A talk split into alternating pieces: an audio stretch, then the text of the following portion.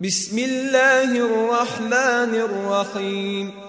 إذا زلزلت الأرض زلزالها وأخرجت الأرض أثقالها وقال الإنسان ما لها يومئذ تحدث أخبارها بأن ربك أوحى لها يومئذ يصدر الناس أشتاتا ليروا أعمالهم فمن يعمل مثقال ذرة خيرا يره ومن يعمل مثقال ذرة شرا يره.